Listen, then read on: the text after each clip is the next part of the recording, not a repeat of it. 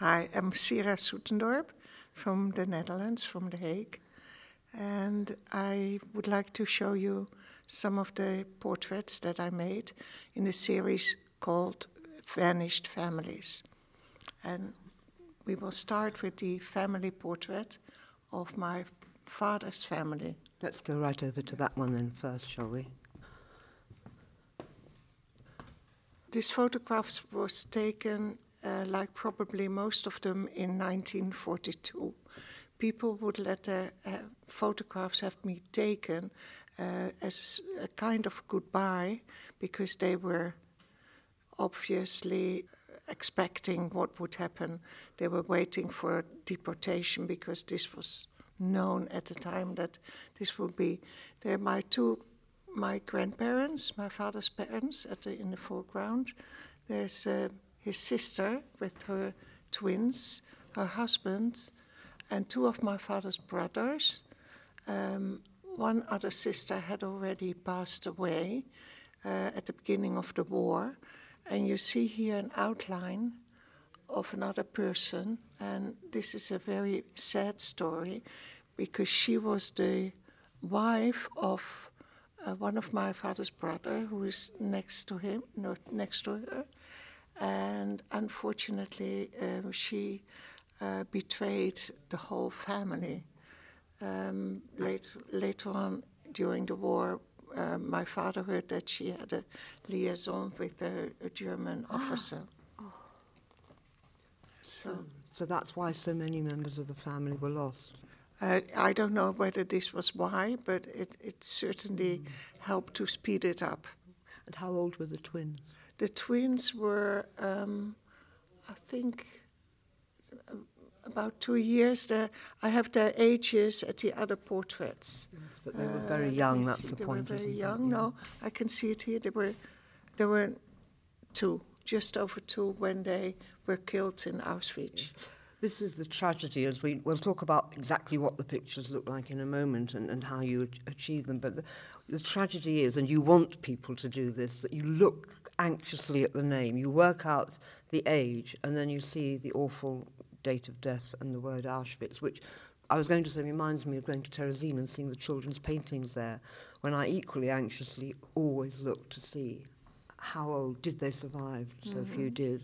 And, and, you know, this terrible date of death. And there's such vibrancy. These are, you know, people, and they're gone. But you have found a way of almost reporting to us the fact that the vibrancy is, is gone, haven't you? Yeah, I mean, yeah, can you yeah. describe what... What, what I did is, because I've never known them, of course. They've never known me, and I've never known them. What I did, the technique that I used for these particular portraits, is that I uh, put on oil paint paper a layer of one color or two colors, let it dry, then put on a contrasting color, and in the wet oil paint, I drew the features of everybody with a nail. You, when you say, you mean a, a, a, a nail, like a hammer and a, a nail? A hammer and a nail, yes, yeah. Not a fingernail, yes. Yeah. yeah.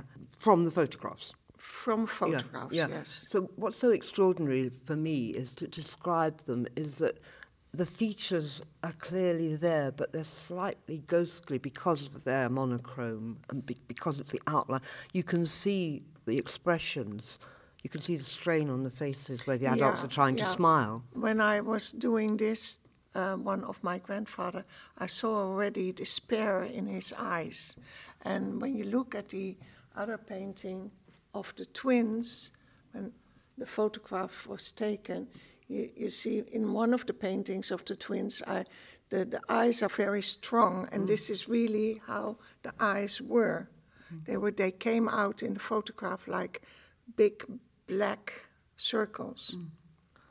So it must have been an extraordinarily emotional thing for you to do, and also technically very interesting that you worked out all these techniques. I mean, how, how do you even think of such a thing? Um, well, I didn't want to do it with a, a brush, because I didn't know the hair colors and the eye mm. colors and everything. And um, uh, I started drawing, actually. And this was the first one. Oh, yeah, sure. Um, the brother of my mother. I've always cherished this picture. It's one of the best that I have. It was taken, I think, this picture was taken when he was eighteen. And he was the first one to be deported to Westerbork, which was a transition camp. And as I was working on this one, you can see I used a brush here, yes, slightly for the back background, but I didn't want to do that any further. I was drawing this, and I was sitting downstairs, and Avraham came down the stairs and said to me, um, this man has a, a lot more smile in his face than you have given him. Uh, so I just put here this with the nail, this, and then I thought I can do everything with a nail. Ah, so because that's how you thought of it. That's, mm. that's how yeah. I can do it. And sometimes I use my finger to brush a little. Avraham see, is here. You can see how uh, in those weeks that she was working on it, uh, how she could find the exact spot and the steadfast hand to make even this small addition, which gave the smile to the face. Yes, so, uh, so clever, yeah. Now the interesting thing is, or two things. One, he looks so lovely, so full of youth, so good looking, and the smile's so beautiful. And then you look at the date, like I said so anxiously, and realise he was only twenty when, when yeah. he was killed. He, well, he hadn't even got to his twenty-first birthday, we see, yeah. which is, you know, the, the This, this repeating tragedy. Mm-hmm. And also, you've chosen here a sort of green, sage green colour. It's monochrome, but it's green. And around it, there's a mount in a, in a slightly different green. So you've made choices to... And I think you talk about bringing colour back, don't you? But but you had a you made a choice as how you're going to do this. Well, I usually work from a Naples yellow background. So... I always use a background. I always paint a background. Whatever I do, I paint a background first. So this is, oh, yes. uh, this is yellow. Right, I can see that. And now. then mm. I put on a layer of green to bring out the yellow lines. So that's mm. how. And here, I it's also yellow, but I put on um, Sienna. The, the color is called Sienna.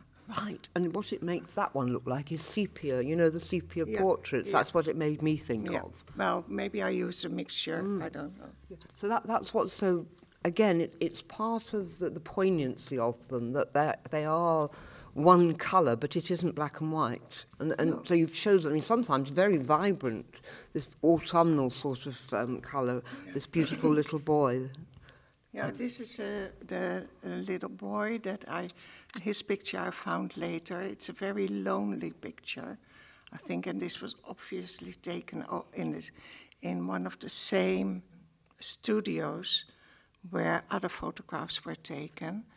Um, so this is how I found his name, because it was a stamp on the back. And then later on I found who his parents were, because I didn't know.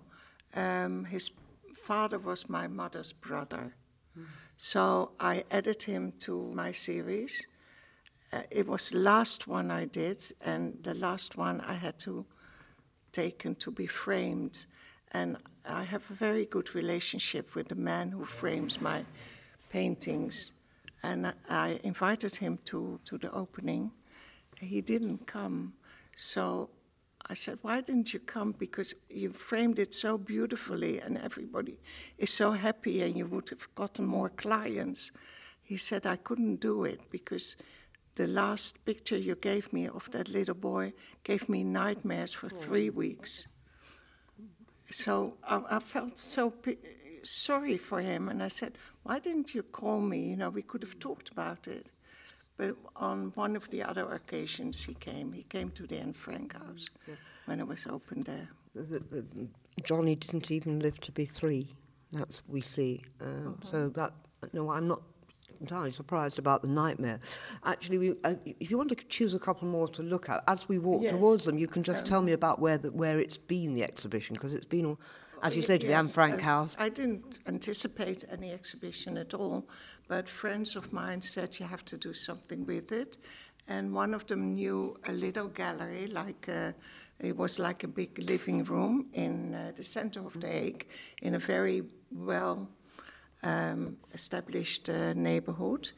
And um, also, when I was working on it, Uh, the ambassador of Germany in the Netherlands came to have dinner with us, and I told him about what I was doing, and he was very impressed. And then later on, the Israeli ambassador also came to dinner another evening, and he was all, um, equally impressed. So when I decided to have the painting shown in this gallery, they were not framed yet. They were only with the passepartout. And um, because I chose them not to be framed, because their lives weren't finished, mm-hmm. so I didn't want to have a completely finished product. Um, I'm telling this while I'm standing here in mm-hmm. front of the paintings of my grandmother, on to the left, and my grandfather. Mm-hmm. I, these are the only pictures that I have of them, photographs, because Uh, there, are no, there are no portraits of them, and I think they were on their way to a wedding or so, because they were very smartly dressed, and the picture was taken, I think, around the corner from one of the synagogues in Amsterdam in the street.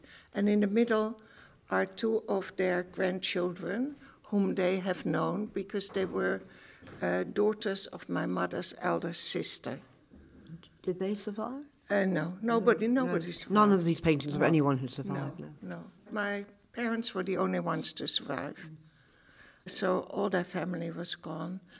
And um, my grandfather was dealing um, in cigars. He was a cigar merchant. That's why had, he's holding one. That's, he's holding a cigar mm. in his hand. He yeah. looks so dapper, so sophisticated, yeah. doesn't he? Yeah, he does. Yeah, he's very handsome, beautifully dressed. Uh-huh. And yes, I see what you mean about your grandmother. She's dressed up, ready to go. She's got some wonderful yeah, my, shoes on. My mother always said my mo- that her mother never left the house without gloves, oh. polished shoes, and a hat. And there she is, exactly yeah, dressed, exactly as yeah. you say, and these two yeah. beautiful girls. Yeah. This one mm. is a very difficult one.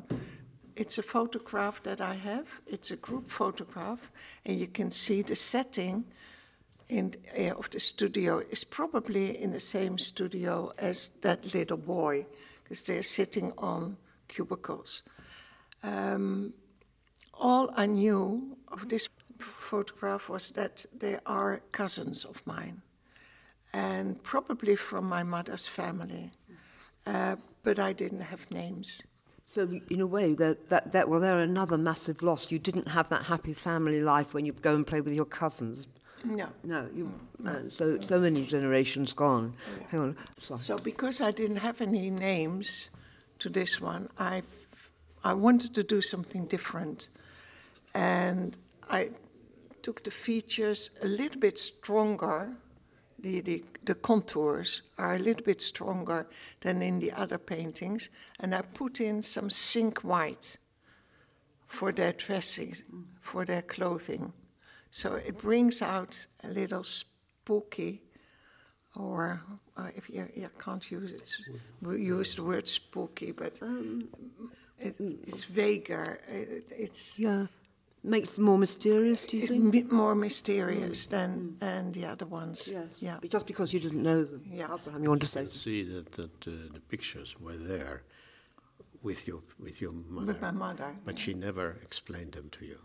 No, not many. Uh, no. Not, not his names. Later on, mm. later on, our oldest daughter, Penina, uh, made my mother put some names mm. on the back, but she couldn't remember all of them. Mm. Yeah. So even their names or were lost. Or maybe she mm. didn't want to mention it. No. That was also no, it's her sorrow, wasn't yeah. it? Yeah. yeah. Do you want to choose any more? You, maybe yeah. the twins? Yes, let's go and look at the twins. Oh, the eyes are completely different on this one, aren't yeah. they? It's uh, the first one I made of the twins, and I felt that the eyes were too strong. Uh, it's a big photograph I have of them. Um, it's a, a postcard, a postcard size, and um, I've always loved this picture of them. Um, she also carries the same name. Oh, yes, yes, Sipora, Sira. Yeah, yeah. Mm. And when I'd finished it, and those eyes were so, oh, they were really were jumping out of the painting, I made another one, which is a lot vaguer. And I also gave more color in the background than the other one. It's the same photograph, isn't it? It's the mm. same photograph, mm. um, but then I couldn't decide which one to use, so everyone said use them both. Both, I think, because they yeah. go very well together. They really do. I love, I love them together. And again, I'm anxiously looking, and I see they were only three, barely three, when they were murdered. They are actually full of life. To they me, were, I think. There were two. Oh, only two, is it? Two. Yeah. They were born in May. Mm. I was also born in May. Yeah. You're right, yes. And, mm. um, they were never got to be three. They're no. very, very tiny. Yeah. And for those of us who have grandchildren, it, it's unimaginable. Mm-hmm. Unimaginable. My little grandson is not two yet, so mm-hmm. it really brings it home to me that these lives were so lost. I told you I, the first exhibition was in, in a private gallery, and um, it was hanging there for a couple of months. And uh, then the director of the Anne Frank House, who was also there, uh, wanted to buy some. I said, I won't sell, but you can have them on show. So then I had to go to the Anne Frank House, where they were hanging for eight months. And from there they went to Uh, the Hague Historical Museum, uh, where they were hanging for a year and a half. And then the German ambassador uh, had uh, a visit of his uh, one of the uh, ministers of culture, and he, he wanted the minister to see the paintings. So the paintings were taken to his um, residence, and um, the minister ordered the director of the Felix Nussbaum Museum in Osnabrück, Osnabrück is the city of peace, um, to have a program there. And I said, if I'm sending them to Germany, I want to have an educational program surrounding the exhibition. And they agreed to that, and I wrote um, this brochure for them, which was translated into German, and they produced it, and they did a, a wonderful job, and the opening was really something very, very special. Uh, beautiful music, and, and it, it was in the museum. The Felix Nussbaum Museum was partly designed by uh, Daniel Liebeskind. And it, the hall in which they were hanging, there's a picture of it here, is the hall that he designed to bring the old Felix, original Felix Nussbaum house to the new wing. Yes, it's long and thin, isn't yes. it? It's an yes. interesting, and like a, it's a corridor. Yeah, it's a, it's a corridor, and it's only used for very special occasions. And they were hanging there um, beautifully. It was really beautiful. For how long? Um, about half a year or so. Something like this. Yeah. But I just wanted to uh, to connect it to something, and also at Nussbaum, which because the opening, the real speech was done by a person who heads in Germany uh, the uh, Muslim community. That means uh, the work for foreigners. He's a, he's a professor, and uh, we met him at the World Economic Forum, where I've been for, we have been for ten years uh, amongst religious leaders. And um, it has been a friendship for life. And so the person who deals with the problem of refugees and receiving, this was of just before the the real tragedy of the refugees, spoke. And to give you the, uh, and, he, and he was very moved, and uh, the pictures, he saw them as a connection about the lessons of the past and the visions for the future. When I asked him if he would be present at the opening to make it, because I was looking for an interreligious affair around the opening, he especially made the effort to come from Frankfurt mm. to visit me at the house and, and see the paintings. Uh, so we could talk a lot, and his, his speech was just a, an intellectual, move, emotional, friendly, a beautifully written speech and beautifully presented. So to, to show this, this aspect, this universal aspect of this exhibition, was when it was in the small gallery, we also um, organized a conference in the Peace Palace in The Hague, and uh, with religious leaders. And it was about um, the uh, also water and the significance of water, but also working towards a better future. And one of the people who came was the Archbishop of South Africa, um, Mekope. And when all those religious leaders went on the way from the Peace Palace to the hall where the conference continued with hundreds of people, they all came to the gallery and they all saw the pictures. And they wrote uh, beautiful testimonies. And then we moved with the religious leaders the next day to meet the Dalai Lama in, uh, in a place in Belgium where a new Buddhist temple was opened. And, um, uh, well, my relationship with the Dalai Lama is forty-three years old. Wow. I've met him, I've met him most of those years. Mm. Now, uh, when we mm, were sitting there in Brussels, at this new temple of Buddhism and waiting for the Dalai Lama, who was going to give his speech, the Archbishop remarked to me that the paintings of Sira had brought him nearer to his own memories. And he talked about his grandfather who was beheaded mm. in one of the one of the terrible wars that raged through Africa. Mm. And so you imagine that a painting, paintings that Sira made, had a profound transformative influence. And with these feelings, look, we were next to each other, listening to the Dalai Lama, who saw us and who saw me, and stopped his speech, came out of his seat, embraced me, and said, "You have come with your friends." And whole everybody was looking and watching, and the Archbishop embraced the Dalai Lama, Dalai Lama embraced him, and he spoke about his own feelings. It is like a novel, but it is reality.